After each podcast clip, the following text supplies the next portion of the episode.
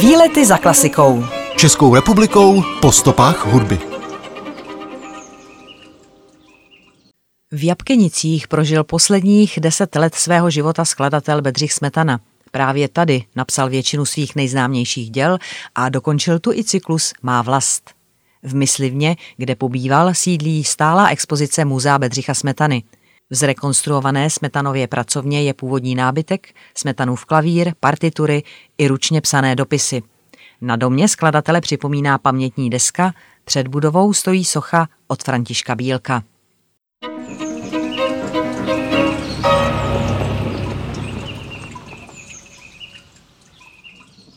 Český skladatel Bedřich Smetana se narodil roku 1824 a pocházel z poměrně zámožné do určité míry poněmčené sládkovské rodiny. Hudbě se věnoval od raného mládí, a to zejména hře na klavír a kompozici. Po studiu u Josefa Prokše působil od roku 1847 v Praze jako koncertní klavírista a hudební pedagog. V letech 1856 až 61 pobýval jako dirigent a učitel hudby ve švédském Jeteborku. Po návratu do Prahy se zapojil do českého společenského a kulturního života, a to především jako hudební kritik, ale i první kapelník prozatímního divadla v letech 1866 až 1874 a zejména jako operní skladatel. V 50 letech věku zcela ohluchl, ale i po ztrátě sluchu dokázal skomponovat řadu vrcholných děl. Svými osmi dokončenými operami různých žánrů položil základ českého repertáru. Největší popularitě se těší komická opera Prodaná nevěsta, která je považována za prototyp české národní opery. Z dalších skladeb jsou nejznámější cyklus symfonických básní Má vlast, smyčcový kvartet číslo 1 Emol z mého života, četné klavírní skladby a vokální díla pro pěvecké sbory. Smetana je označován za zakladatele moderní české národní hudby a výrazně ovlivnil následující generace českých skladatelů.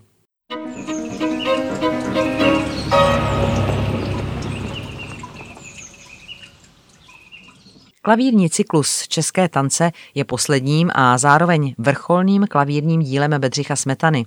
Vedle čtyř polek, skomponovaných v roce 1877 v Praze, obsahuje svazek také deset národních lidových tanců, které vznikly roku 1879 právě v Jabkenicích.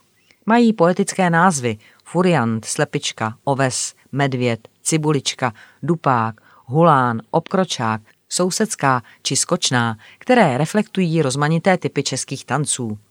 Podnětem ke vzniku tohoto díla byla Smetanovi pravděpodobně první řada slovanských tanců Antonína Dvořáka. V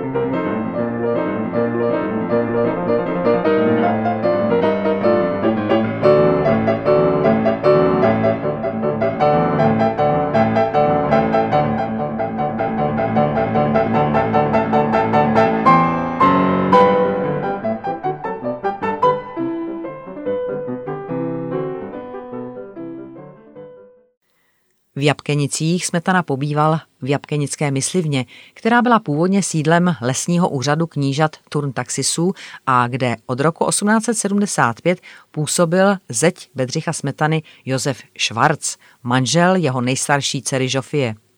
Smetana tu strávil poslední roky svého života od roku 1875 až do své smrti v roce 84.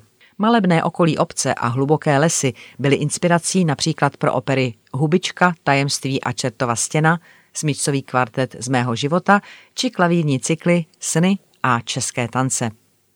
Čtyři roky po Smetanově smrti, tedy v roce 1888, byla na zdi domu odhalena pamětní deska.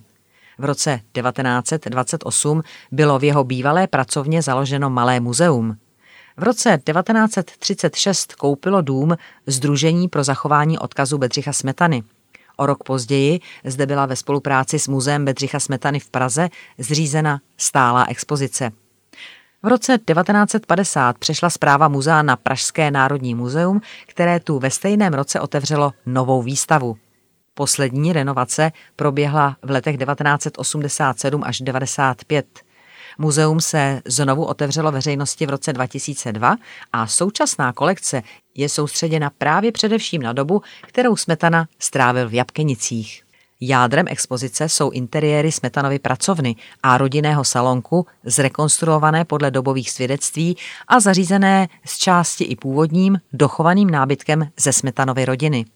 K vidění je například dobový nábytek, klavír, na kterém Smetana skládal, sošky, obrazy, fotografie, partitury, ručně psané dokumenty a dopisy. Před budovou stojí pomník od Františka Bílka.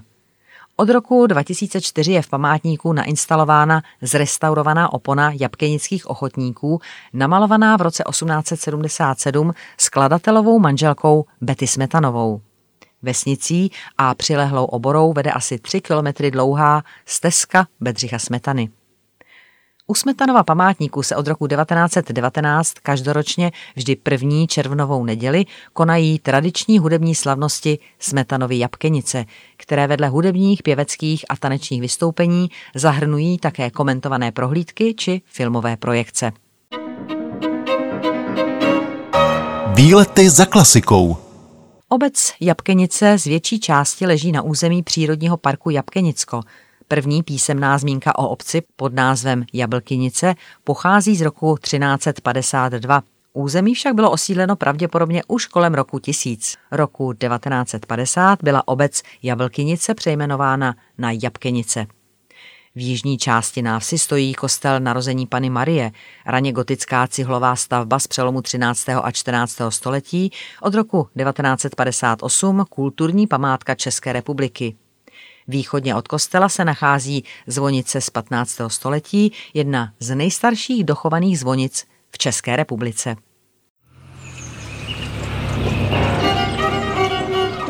Výlety za klasikou. Českou republikou po stopách hudby.